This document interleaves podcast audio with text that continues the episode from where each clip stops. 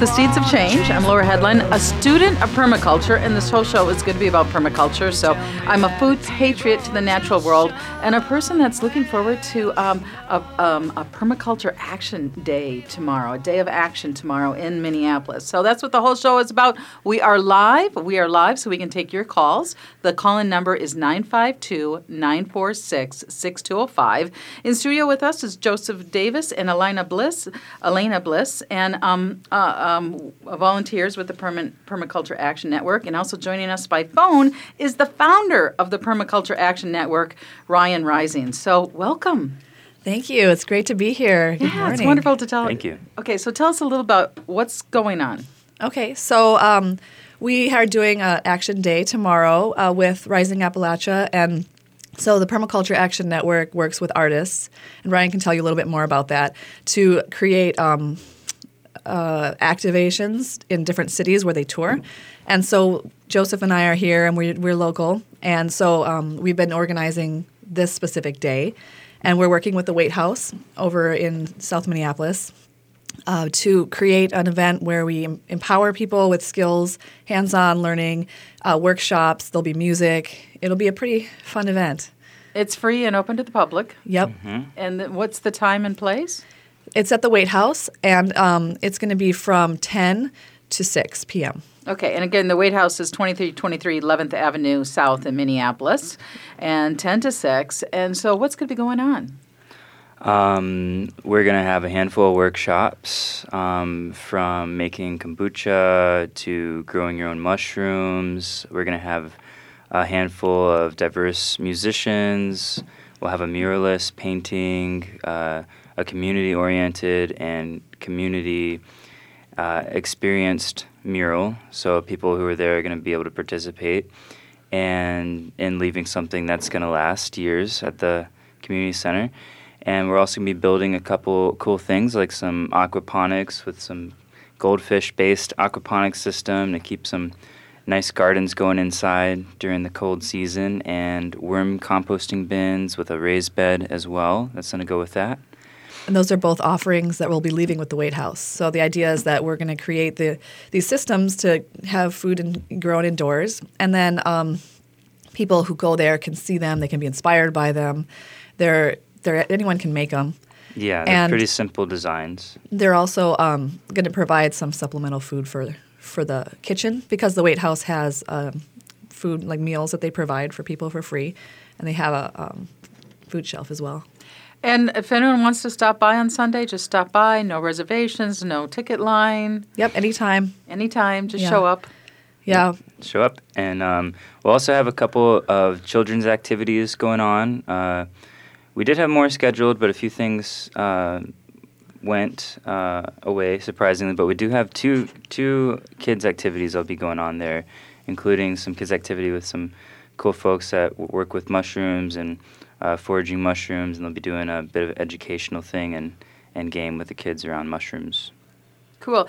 The theme for the day is food security and community activation. Mm-hmm. So, what does this word activation mean? Well, that's something that we're hoping that will well, I mean, there's already a lot of activation here in the Twin Cities, which is very inspiring. And so we're wanting to cultivate more of it and see if we can use this as a momentum to keep this movement going within our city and, and continue to, to gather and link up with each other so that we can we can create more uh, food security and community resilience. Yeah, and uh, and activation, I think community activation is the only thing that really has made this happen so far. Yeah. So within a few weeks ago, we got a call from a few people working in the Action Network. They said, "Hey, you know, Rising Appalachia's coming your way. Is it gonna be cold though? Is it really worth doing anything there? What do you think?" And Lana's like, "Of course, yeah. Let's do something. It'd be great. We just did this aquaponics system, like a prototype, and we got other ideas, and yeah, let's do it." So um, then within a matter of a few weeks, we ended up getting support from not only some friends, but we got support from Habitat for Humanity, like probably easily like five hundred dollars or more worth of materials, and got support from a local, oh, the local brewery, um, not brewery, but Mid- Midwest Supplies. Yes, they do hydroponics and um, brew. It's a and brewery brewing, store. Brewing store, brewing supplies. So then they offered us a few hundred dollars worth of equipment for the aquaponics, and then we got um, support from people across the nation that are also talking on the phone with us and giving us ideas and coming to town and got support from uh, Guse Hardware, local hardware store. So it's just been all coming together synchronistically, and all the artists there, most all the artists there, and workshop um, vo- leaders are all just volunteering their time. And as Alana and I, uh, with our company Green Guilds, permaculture design and installation company, um, we're just, just donating our time and, and design to this as well. And we're all just really excited to offer this to the community and, and see this activation come to fruition here. Yeah, we um, we also are working with Good Space Murals. So they're a community mural program, as, as Joseph was mentioning, and so their passion is getting people involved. So they'll they'll project the mural, and then people will draw on it, um, paint on it, and so it's going to be pretty fun. And so we're, we're wanting to really connect um, the food scene and the and the food solidarity scene with with art, and just keep that connection going, and hopefully continue to have events like this into This, the future. this is, is so cool. Now, also joining us by the phone is the founder of the Permaculture Action Network, Ryan Rising. Good morning and welcome Hey, to Food Freedom Radio. morning? Yeah, good morning. I'm feeling kind of activated. Good, good. so tell us about the I'll see you history on of. Sunday. Yeah, see you on Sunday. Uh, I, have got your Wikipedia in front of me, but tell us about the uh, history of the Permaculture Action Network. Sure, thank you. Yeah, so we started this about four years ago, and when we initiated it, it wasn't going to be a organization that would keep going. We were just doing a single tour. We partnered with a music producer called the Polish Ambassador, along with hip hop MC Mr. Lif and folk singer Ayla Nereo, to do a 32 city tour where we were going to invite everyone from each concert around the United States to a action day following the concert. And so we were inviting people out to urban farms and community gardens and schools that were installing edible um, landscapes or low income housing projects that were installing uh, edible landscaping and water catchment systems and things like this. And we started having 200, 300, 400 people come to each of these permaculture action days. Um, so not only was the you know immediate effect of that all the energy that got poured into those community projects and all the people that learned new skills there, but about a year later we were doing um, our first couple permaculture action days following the tour. One with Envision Festival um, and another with Lucidity Festival. We started going into actually like the music festival scene to try to drive people from there to these things as well. And um, we threw like a three day course before this action day that we were doing. And all these students were sitting around the table one day and they were asking each other, you know, how did you first hear about permaculture? And one of them says, oh, I, you know, went to this concert and I was invited to the Permaculture Action Day and now I uh, live at the Land Trust in Atlanta. And another person would say, oh, yeah, I came to this action day after going to the concert and now I started a food justice organization with my friends back in wherever. And someone else would say, yeah, and now we like turn the empty lot across the street from me into a community garden. All these people we were realizing were getting catalyzed into the movement for the long haul That's uh, great. through these action days. So we decided to form an organization out of it and continue to partner with different uh, performing artists and touring musicians and music festivals So, to mobilize people to these days of direct action. so Ryan, uh, how would the world look? How would our communities look if permaculture values and ethics were commonplace? I think it would look a lot different for sure. But the, the idea with permaculture ethics and principles is really to mimic the way that the natural world works um, in certain ways that can meet the needs that we have as people food, water, shelter, relationship, um, trust, right? So you can extend it beyond the ecological world and apply it to social design and the design of relationships between communities, and that includes things like economy and governance and all of this. But really, it's to say, you know, how does nature, which has been working on this, you know, overall question for so long, how does it function? What are the different things that we can learn when we look to nature? And then we apply that to things like rainwater catchment systems and cycling water or natural building or growing food uh, using perennial polycultures where we're, you know, interplanting many plants that benefit one another. And we're planting plants that grow food um, each year uh, instead of having to till and replant and kind of you know, take away the topsoil, through that process of agriculture. And there's just a plethora of ways that we apply this in alternative energy um, and in transportation and in all the ways that we, you know, get around and do what we do on a daily basis. And the idea is to move away from an extractive and exploitative relationship with the natural world and with one another and to move towards a relationship that's regenerative. And it's regenerative because it actually heals the damage that's already been done. It increases biodiversity. It creates life affirming systems. So we want to go beyond sustainable and actually create regenerative ways of living on the earth. Amen. Yes, exactly. Mhm. And that's Right on. that's the key. And also, like as Ryan was saying, you can apply that to social systems, whether it's an organization, a business, whatever it is, as long as you have this like triple bottom line of earth care, people care, and fair share. These are the core ethics of permaculture.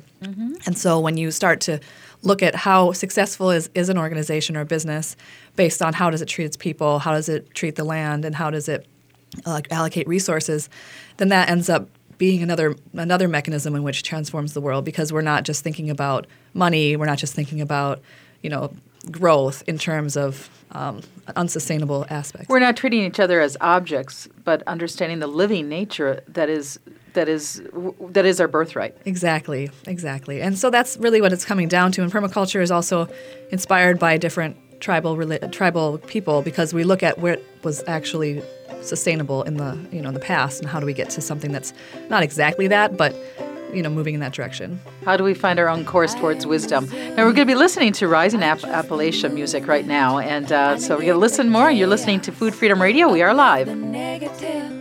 I'll show up at the table again and again and again. Looking to offer high end restaurant quality food at your next event? Look no further than D'Amico Catering.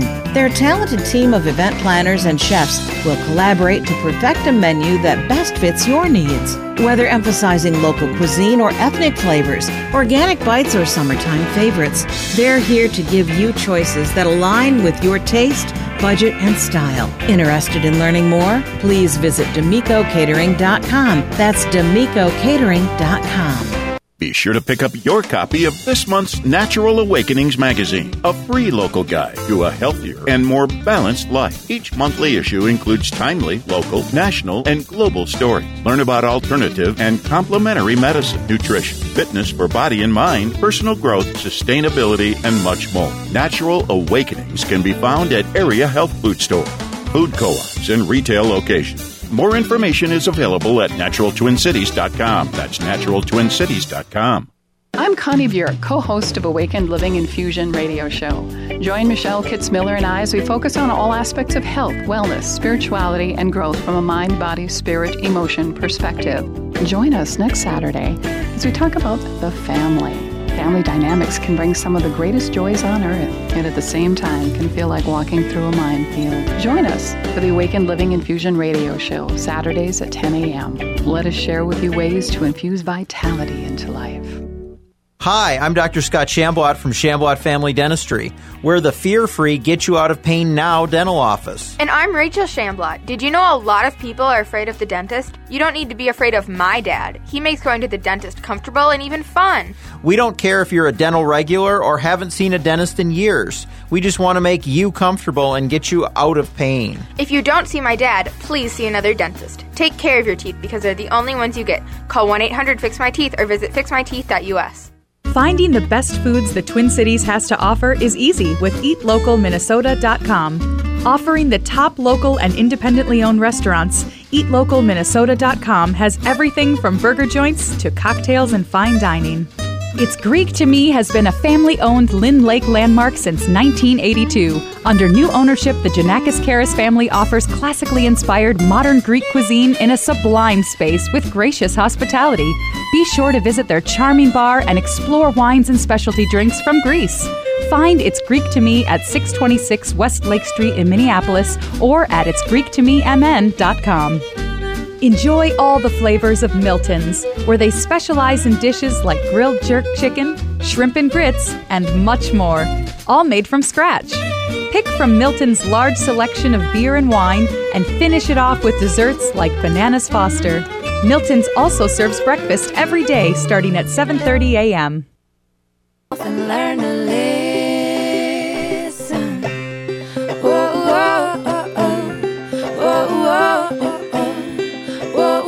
listening to Food Freedom Radio. We are live. Time for your calls 952 946 6205. In the background, you're listening to the music Rising Appalachia. So, this is the band behind uh, the Day of Action tomorrow. Yep. So, tell us about how this works. Or maybe, Ryan, you want to tell us about how this works? Yeah, sure. We've been partnering with Rising Appalachia for the last uh, couple of years. Um, we've also partnered with bands like Beats Antique, and I talked about our partnership with the Polish ambassador and music producer earlier.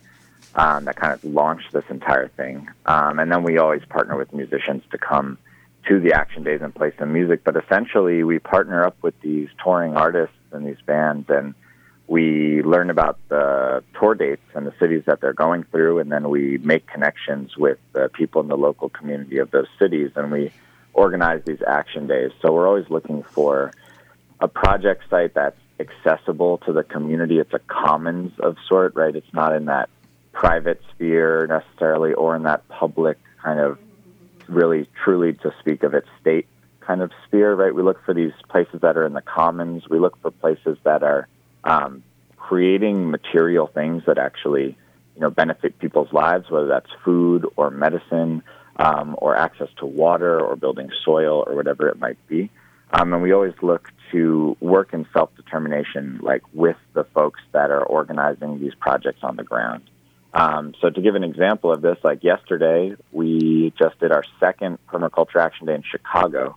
Um, and we worked with a space called the Breathing Room. And the Breathing Room is a space in Chicago where um, a number of black liberation activists who are finding themselves uh, meeting with one another in the street in these responsive moments to police violence, deciding, you know, we need a space to build and grow. We need a space where we can uh, turn the empty lots next door into urban farms and grow food that we can cook and share with people with these free lunches and dinners that they offer there. They need a space where, you know, we can have a music production studio upstairs for youth to learn music production, where we can have a stage for open mics and performance art, where we can have organizing space and space for art uh, where we can have space to redistribute clothing and have a free store and these kind of things. So they built this space in uh, Englewood in the south side of Chicago. And yesterday we went there and we invited everybody from the concert that Rising Appalachia played in Chicago on Wednesday night to come out and to build a roadside farm stand uh, where the farmers there, mainly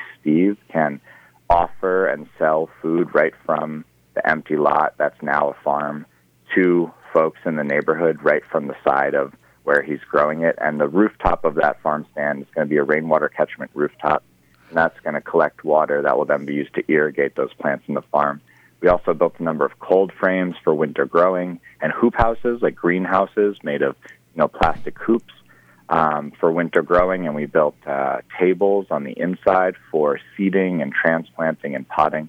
So we had all these people, a lot of whom had never really done this work before, come out, and then we have skilled facilitators and all the tools and materials on site to lead each project. And there's music and food throughout the day, and there's workshops scheduled, and people can kind of just engage as they want to. It's not like, oh, thanks for you know coming to volunteer. Here's your task and your T-shirt. You know, people come and right from the moment they get there, they're introduced to how the space is laid out and what's going to happen. And then, you know, they're co-organizing it with us, just like everybody else, and they're choosing what to engage with and who to build relationships with and what organizations to learn about and follow up with or what new hands-on skills to learn via what projects they're engaging with, et cetera. So, so this is the call to do. freedom. Like, we just go to these concerts, we flyer the concert, we talk about it on stage, we have these performing artists like Rising Appalachia put it out through their newsletters and social media and their tour posters for their concerts. And we just try to let everybody know that there's this really clear invitation to come out and take action to build a better world together. And we're always astounded when we get 100, 200, 300, 400 people coming out the day after a concert to, you know, build a bunch of hands-on projects in the cold, um, or to spend all day long engaging with workshops and education and relationship building in the community. So, so that happened in Chicago uh, yesterday or the day before, and tomorrow in Minneapolis. What's going on? Yeah, so tomorrow. Yeah, so, um, oh. so this particular tour, I'll pass it over to Alana in a second. This tour is our solidarity tour um, with Rising Appalachia. And so we started actually in Detroit, and that was this previous Saturday at a space called Spirit Farms. Um, and we had a benefit concert and a permaculture action day there. Um, freezing cold, and still hundreds of people came out. And then we did one in Chicago on Thursday and again on Friday. On Thursday, we did a permaculture action day with iGrow. Um, and this one coming up on Sunday is actually going to be our 88th permaculture action day across the country, I believe. And Wow. Alana knows so much more about what's happening locally and the importance of the Waite House in the local movement here. So I'm just going to pass it to Alana to speak Thanks, more Ryan. specifically about Sunday. Beautiful. Thank you. Yeah, so tomorrow we're going to be, like we mentioned earlier, building an aquaponics system, and um, we're doing a indoor worm bin that's got a garden above it. Um, and that intention of that is they've got this um, free food that they give to the community, and so we want to uh, take those food scraps and use them in, to create soil so that they're not wasted. White House does have a composting program with the city; they give the uh, food to the city, but um, to be able to have some of that resources because they don't have to they don't have to buy soil for their gardens. They have a lot of like urban farming going on at their project there, and they have um, a lot of empowerment programs for people. So we're going to be having we have a lot of workshops. There'll be everything from wood spoon carving, um, mushroom chandelier building, some different fermentations. Um, there'll be northern chicken system workshops around how to keep those chickens warm in the cold. Uh, also, permaculture using EMs, which is effective microorganisms. Uh, there'll be a Nami's farm, uh, which is an experience from a immigrant farmer here who's been farming for a while. She'll come and talk about that. There'll be some kombucha making. We'll talk about the Upper Harbor and some of the elements that go into that um, project. And uh, then there'll be musicians. We'll have kids' activities.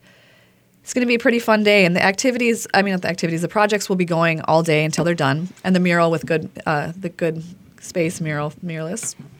So that we'll be working on those things throughout the day, and then the workshops will be going on hour by hour, or every you know half hour depending on the workshop.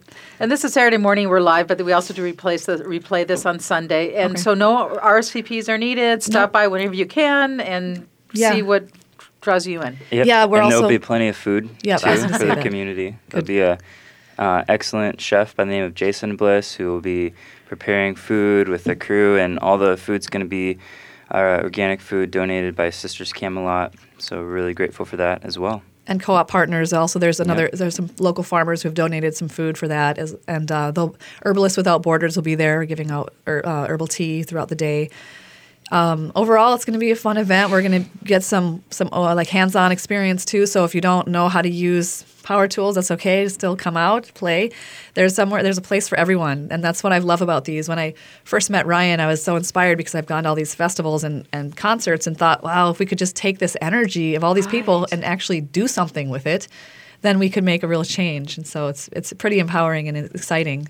And I'm really grateful to be connected with the Permaculture Action Network, and it's good to reconnect with Ryan and Michael and Joanna. Yeah, so glad We're that you grateful all. to be connected with you. Yeah, thanks for reaching out to us and, and really sparking this uh, action. Thank you all. I mean, we talk about this all the time when people ask us about our organizing methods and strategy. And for us, it really is all about the local organizers on the ground. It's really the people in each of these communities that's making these movements that we're a part of possible. We're Right. just kind of like a catalyst, you know. We Catalyst. kind of we're Ryan. We're going to need to take a break. You're movement listening to. Food Freedom Yeah. Radio live on AM 950. down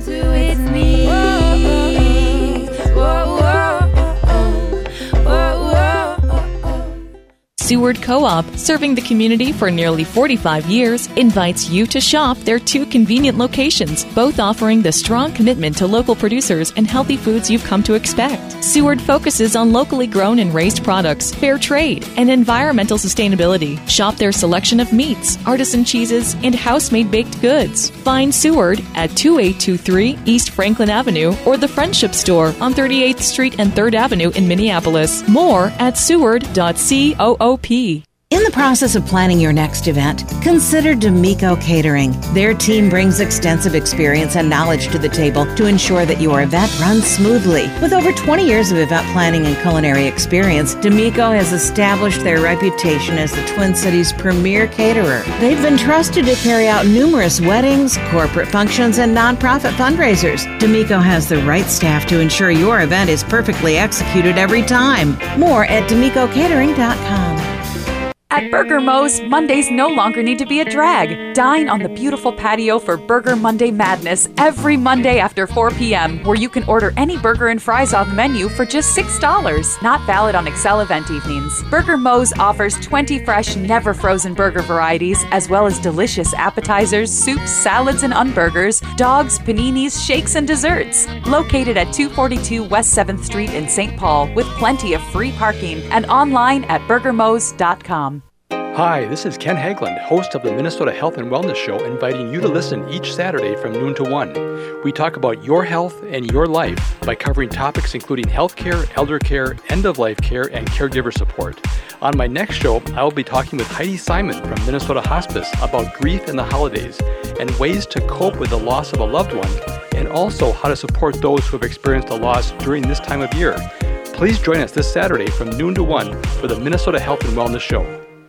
Being a dog is awesome, except when you really gotta go, but you're stuck inside. That's why I had my human called the Urban Dog. Daily walks, field trips, play groups, one on one time, safe off leash play, and pet sitting. I love being an urban dog. The Urban Dog works with your schedule and can create a plan that fits your needs. The Urban Dog exercise, explore, socialize. Let the journey begin. Call 651 231 6333. That's 651 231 6333. There are lots of ways to stay comfortable in a Minnesota winter. Hot cocoa, warm socks, and Standards Winter Comfort Sale, where you can save up to $2,090 on a brand new 96% energy efficient furnace. There's also great deals on a variety of other furnaces and boilers. Don't wait. Unlike winter, these deals end November 30th. Learn more about Standard's Winter Comfort Sale at standardheatingdeals.com slash radio. Standard Heating and Air Conditioning, comfort you deserve. With your AM 950 weather, this is Eric Nelson. Today will be sunny with a high near 47. Tonight, rain is likely after 11 p.m. with lows around 29. Friday, a chance of snow, mostly cloudy with a high of 34 and a low around 27. EatLocalMinnesota.com's restaurant of the week is The Great Wall. The Great Wall restaurant has been providing a delicious mix of both Szechuan and Peking dishes since 1981. Check out their location just north of 50th and France in Edina.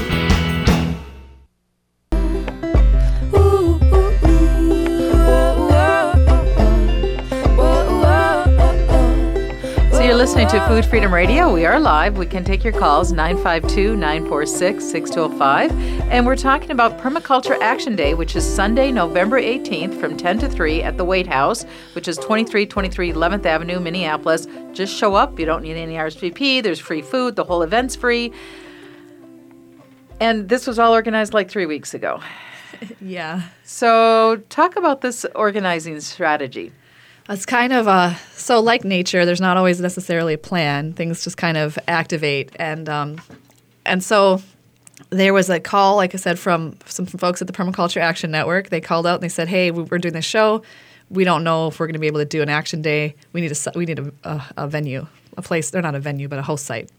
And so I started calling around everyone I could think of that I knew was like a community project doing good works. And the White House said, we'll do it. And so once we had the space, then it was a matter of getting all the rest of the pieces in place. And people really want to show up for this kind of thing because it's it's so inspiring and empowering. And so what happens is when you have when you've got like a, a space to be able to host these host people and ideas about what you can do to like create real actual um, projects you know instead of just ideas and concepts which is what something we tend to do in our society a lot is think about things talk about things but when we actually get to do things together then we create better bonds and when we work together we have stronger friendships in general so and better environments. Yeah. More, more generative environments and empowering environments and experiences with each other in the realm of not just one person saying, hey, yeah, we should do that, or like Permaculture Action Network just showing up and being like, hey, we're going to do this, everybody.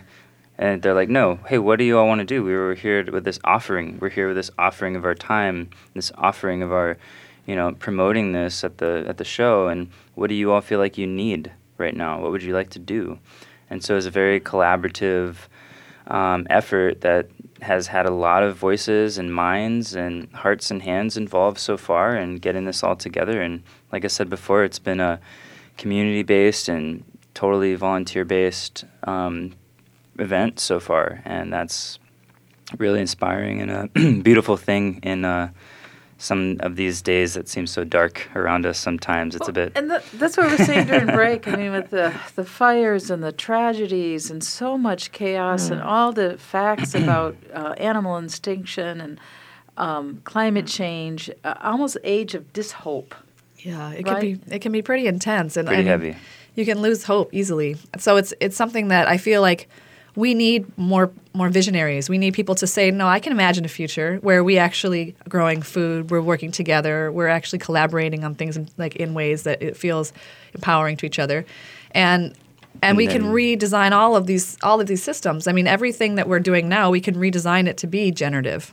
Mm-hmm. visionaries and doers Yeah, activists. doer Ac- and dreamers. Activators. so dreamers activators and then maintainers and celebrators Yeah. all Yeah, those was- people I was working asked together The same question. I was asked the same question yesterday. Actually, just someone you know asked, you know, with everything going on in the political climate and you know with ecological catastrophe and all of this, like how do you not?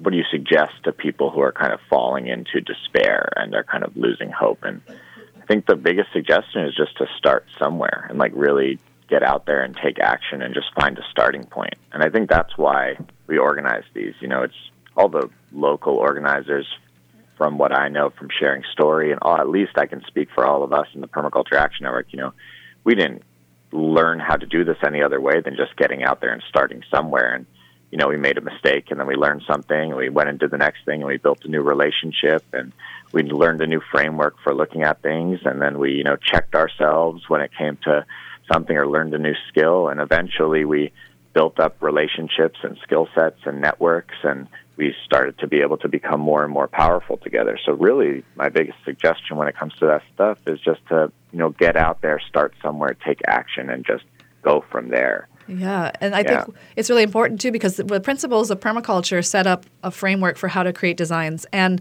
one of the principles is accept feedback and make changes. And so when you're able to do that, then it takes the fear out because you can say, I'm going to dive in, I'm going to do this project, I'm going to go, know, go all out on it.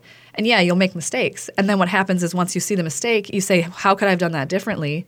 And then you start to have more foresight because you're experiencing these things. Well, we were talking about like some of this is moving out of the colonial mindset because the colonial mindset is you make a mistake, you're a loser, out the door, off the ship you go. Yeah, you know, right. or something like that. And uh, so, but let's talk about that decolonize, decolonizing our minds and what that means. Yeah, so one of my favorite quotes that I read was uh, it was talking about how the colonial mind, when it encounters something new, it thinks, "What can I get out of this?" Whereas the indigenous mind, when it, when it encounters something new, it thinks, "How can I build this relationship?" And so that's something. Just looking at your thoughts and looking at motivations, you know, I've, especially for me, I've been since I've read that, I've been thinking, okay, when I come across something, is this am I activating my colonial and cultural inculturalization, or am I actually like being authentic? And so I feel like with with permaculture, you know, being that we're all about observation. It's not really against anything. It's all about using things appropriately. So when you're doing that, then you're actually able to start building relationships, as Ryan was talking about, with, with whether it's through you know organizers and people or nature itself. As you're building more of a relationship, then you're able to see the needs of everything, not just your own needs. And that's how we create true harmony is by cultivating an awareness of what's in the highest good for all, not just myself or my family. And so that's I think that's a big part of decolonization.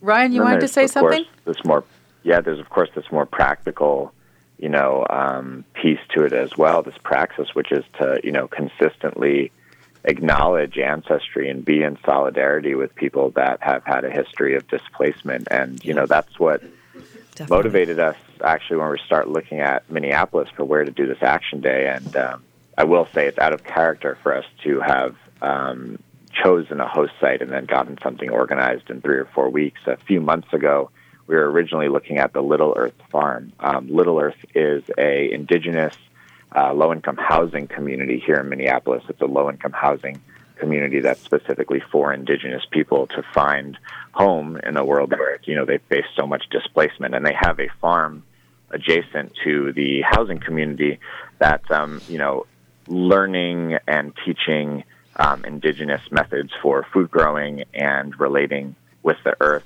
um, and is growing food for the people of that community. They're growing it themselves.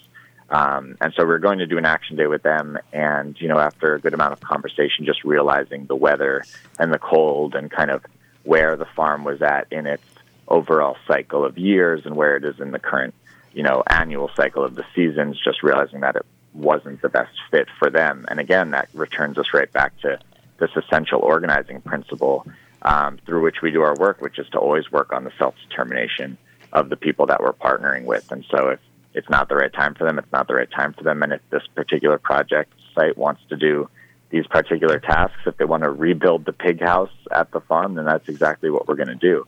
Um, so, you know, that's what we look for. We look for how can we, one, show up in solidarity with these spaces um, in local communities, and, and two, how can we, as we were talking about earlier, create that really, really great starting point, that place where if someone shows up to this thing, more than likely they're going to uh, find that new skill that's going to empower them to uh, do what they want to do to create a better world. They're going to build that relationship that's going to lead them to that project that they've yet to ideate and put into action. Um, you know, they're going to they're link up with that organization that's going to be that essential connection for really making a ripple um, in the movement and this kind of thing. So we just try to create those, you know, wonderful starting points for people to to take their first step, or maybe you know their 37th step, but whatever Well, it is and, for them. um, the these thing- spaces really cultivate that. The theme for the day is food security and community activation. And uh, because of the holiday weekend, I, I pre recorded it. But next week, we're going to be talking to IATP about NAFTA. And one of the things they were talking about is in Mexico with the new um, elected officials coming in, there's a lot of wonderful things going on about food sovereignty. And so this is kind of a global movement. Um, and even experts, like when I was at the Nobel conference, they're saying that we want to get 20% of our food from our urban places. So this idea of food security and community activation and how we all step up to that. It's based on, uh, for me, when I think about it, I think about independence, um, I think about decentralization, and I think about a healthier yield of what you can get more locally. Um, so long as you're thoughtful about it and you are working together, um, there's a lot you can do locally all around uh, this country, um, indoors and outdoors. There's so many different methods now to grow food. And even if it's just supplemental food, it's somewhere to start. You know, even if you're only growing things that you can, light greens you could put in your salad, little herbs and and salad greens growing in your window, that's somewhere to start. And it's actually easier sometimes to start that way um, because you can get a handle on things when you only have two or three pots, which is, um, you know, use small and slow solutions is one of the, you know, something that comes up a lot in permaculture. It's one of the principles is to start slow and small so you can get a good grip on things and then you can expand from there. And um, once you have many people together growing something, then you have an even more immense quantity of food and diversity of food that you can, you know, you can share.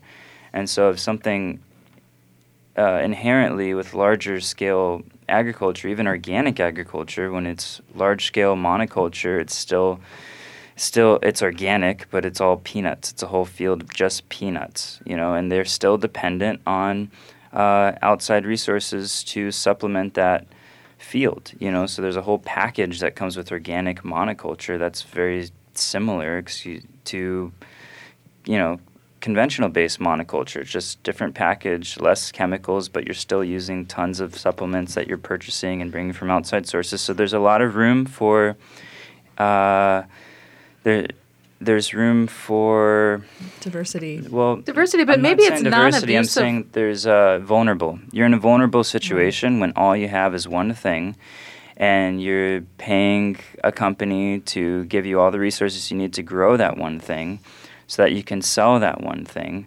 Uh, what's the cost of that? You know, is organic peanuts coming from California all the way across the nation to Florida or Minnesota? You know, what's the cost of that versus the cost of you know having something more local growing and a diverse crop growing that keeps it more less at risk because you have diversity. And it's also important. One thing when we we moved to the tropics some years ago, and, and in that move, we wanted to eat locally, and so our whole diet changed. And so I feel like when you also eat regionally to what works in your climate, what works with what you've got, then you instead of saying, "Oh, I want to just eat bananas and you know oranges in Minnesota in the winter," like then I mean not that you just eat that, but you know, it, it it's like more unrealistic. So as we start creating these food systems, we also have to be realistic in what we can actually produce and what we can eat, and and kind Right. of recreate the diet around that. And that's where a lot of like like you, that knowledge of the ancestors of, the, of this land they they know what works and what doesn't work. And and it's not going to be as diverse as what we're used to. Right, but to be a regenerative, to go into the relationship with the land is more healthy. yeah and and to, and to understand the reasoning behind eating what you're eating like because it's growing here. And the stronger your relationship with your local land, I think that gives your local land more security too. Right. It all it all works together and uh, kind of builds on each other. So um, on Sunday, November 18th, there's a permaculture action day at the Waite House, 2323 11th Avenue, Minneapolis. Free. Show up whenever you want, 10 to 2, 10 to 6 at the Waite House. And we're talking about permaculture action. I've got my roots down, down. Seward Co op, serving the community for nearly 45 years, invites you to shop their two convenient locations, both offering the strong commitment to local producers and healthy foods you've come to expect. Seward focuses on locally grown and raised products, fair trade, and environmental sustainability. Shop their selection of meats, artisan cheeses, and house made baked goods. Find Seward at 2823 East Franklin Avenue or the Friendship Store on 38th Street and 3rd Avenue in Minneapolis. More at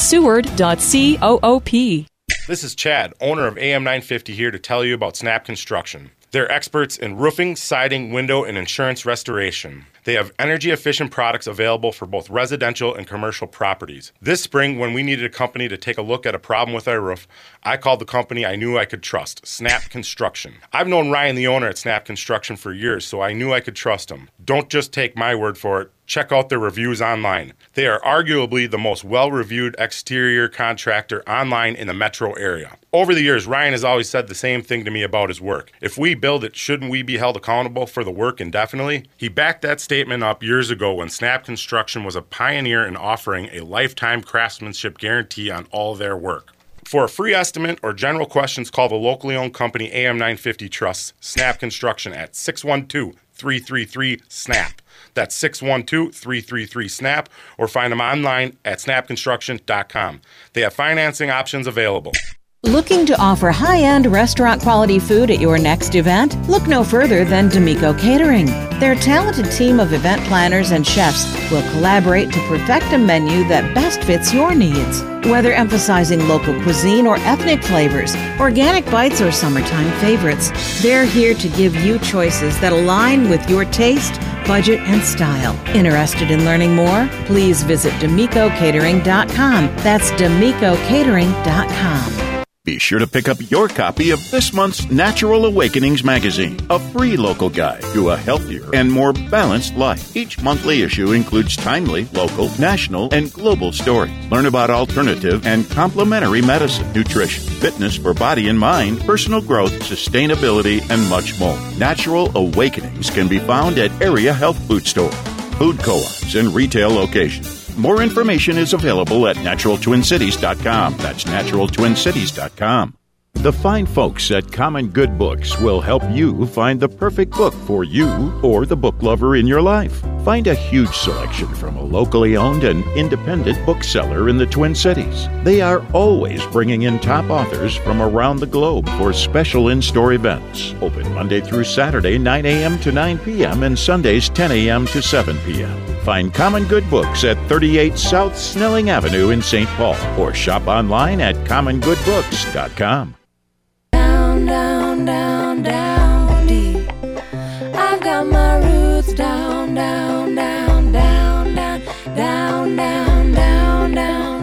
down, down. Roots Down Deep. Um, so this music you're listening to is from Rising Appalachia, and they're going to be performing uh, Saturday night at the Fine Line and, and tonight. Um, and then um, there will be at the Permaculture Action Day, November 18th at the Waite House. Um, that address is 2323 11th Avenue South. The Roots Down Deep. What does this mean? Yeah, we have we have roots that we need to cultivate down deep. I actually think this is a really great question for Ryan. Okay, Ryan, what does that mean? Yeah. Roots down deep. to root down deep. Well, I think what it makes me think of the most is this need to uh, re inhabit space that we all have collectively as human beings right now. Um, and, you know, you asked about food sovereignty earlier, and it's important to recognize some of these things. You know, that 70% of the U.S. population is living on less than 3% of the land mass right now, that there's major concentration of people in urban areas and this major displacement of people off the land. And we don't really live with the land, as Lana was speaking about earlier. We kind of live in this extractive model where we take things from over here, process them, use them, and throw them way over there. And we're lacking that, you know, that, that re-inhabiting of that inhabiting of space. So there's this call to, you know, really re-inhabit space. And part of that is to, you know, change things from how they are and to change the use of land and to change who has access to land. And that's that essential piece of food sovereignty is people having agency over their food systems And- themselves. So it's not just about, you know, is the food healthy or is it organically grown? It's not just about, you know, um, the sustainability of it or is everyone at the end of the day getting access to some food? The question really is, you know, do people have agency over their food supply, um, the way it's grown, um, the culturally appropriate, you know, food choices, um, and uh, can they, you know, eat well um, of their own labor without, you know, having so much of that work extracted or without having to become subservient to some other form of exploitation in order to access that food. Yeah, and if not of their own labor, of their own cooperation. You know, because not everybody wants to labor over growing food, and that's totally fine. Because there's so many elements to the human lifestyle now, so many niches of labor now, that that's part of the people care element of permaculture and the social design that Ryan brought up with permaculture is like, okay, well, if not everybody wants to grow food, or maybe there's not even enough space for everybody to be here growing food, uh, who wants to do this? Who wants to do that? Who can do this? Who can do that? Who's feeling most inspired and empowered to take on this and that? And who wants to just support? And so that's the cooperation that is very inherent mm-hmm. in the permaculture culture that I've witnessed here for the mm. past decade, uh, just across the board, across the world. Anywhere I've seen permaculture, that's very much a part of it, is the collaborative cooperation and integration of skills.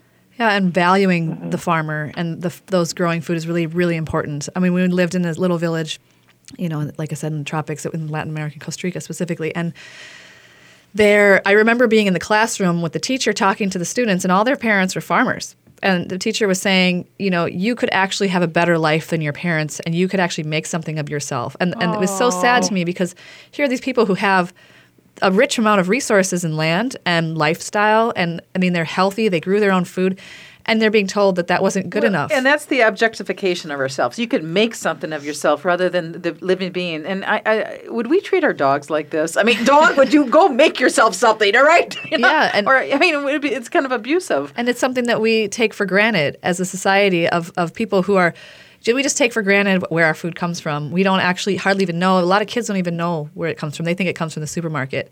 And there's just so much like um, corruption in the way that it's it's grown, even in the states where like you have immigrant, you know, pe- people from from third world countries being brought in and saying, hey, you, you grow this food or else, you know, I'm going to call ICE and have you ex, you know, uh, not exported. I know there's a lot of abuse. Supported. Yeah. There's a lot of abuse in the food system. And uh, again, we're, we're at our last like four minutes. And I wanted to briefly, for someone who's not sure of what permaculture is and the principles of permaculture, Mm. um, how would you describe them? Let's just go around and end the show with that. What is permaculture? And Yeah, this will this will help to remember also if you if you need to find this information again about the address and what's going on of the day, you can go to permacultureaction.org.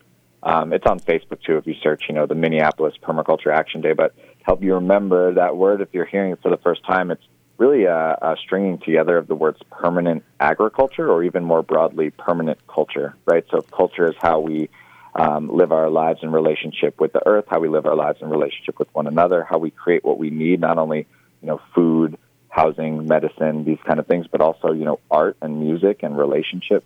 It's how can we create a culture that's not permanent in the sense that it's static, but it's permanent in the sense that it can continue, and it can continue because it returns energy back to from where it came from, and it lives within those um, natural principles that we see working in the ecological world. These principles of relationship that all these other living beings share. And so that's where the permaculture principles come in. And so we start looking at natural systems and starting to say, okay, these principles are kind of uh, the common denominator of how so many of these relationships function. How can we play off of those? Maybe I'll pass it to to Alana to see if she wants to expand upon that at all. Yeah, definitely. Thank you. And um, and again, what I mentioned earlier is that it's based, um, it's rooted in these three core ethics. Well, there's four, but the three core ethics of earth care, people care, and fair share.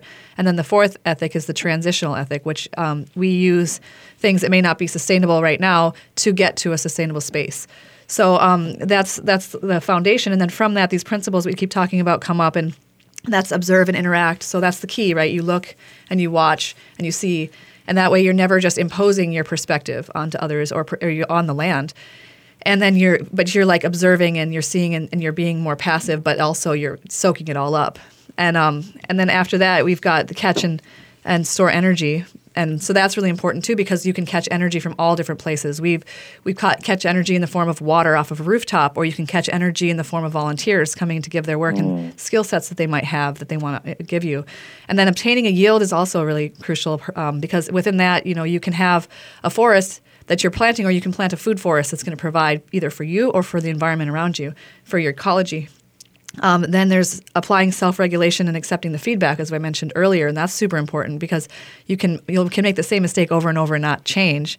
So it's we have to be able to see our, our problems, our, our where we mess up, and then make those adjustments. Mm-hmm. Um, we're also using and valuing renewable resources and services because renewable is regenerative, and we're the aim is to create a generative culture. And the more generative we can be, the longer we can thrive. Um, and then we're also not going to produce waste because nature doesn't produce waste, right? No waste. It's, nope, it's always cycling that. My food is, you know, the stuff I'm not eating is going to be, you know, worm food or whatever. My body will become worm food. Um, then we have uh, design from patterns to details. So we see the pattern of how things are, and then we work on the details of that. Um, yeah, we're uh, we're slowing down to our last time, but let's let's finish these because uh, integrate rather than segregate. Use slow, small solutions. Use and value diversity. That importance of diversity, not a monoculture extractive, but a diverse system. Uh, using the edges and valuing the marginal and creative use of, of responding to change. So, Permaculture Action Day, November 18th, 10 to 6 at the Waite House, 2323 11th Avenue South, and this is Food Freedom Radio. Um, next week we're going to be talking about NAFTA with IATP. Later on, we'll be talking about some local, uh, we're talking with Lowry Hill Meats about local meat. And uh, check you out at Permaculture Action Day. Um, also, um, permacultureaction.org if you want to find out more information or check out the schedule. Yeah, thank you so much. Thank you, Alina uh, uh, uh, Bliss and Joseph Davis. And uh, thank you, Ryan Rising, for joining us um, with Permaculture Action Network.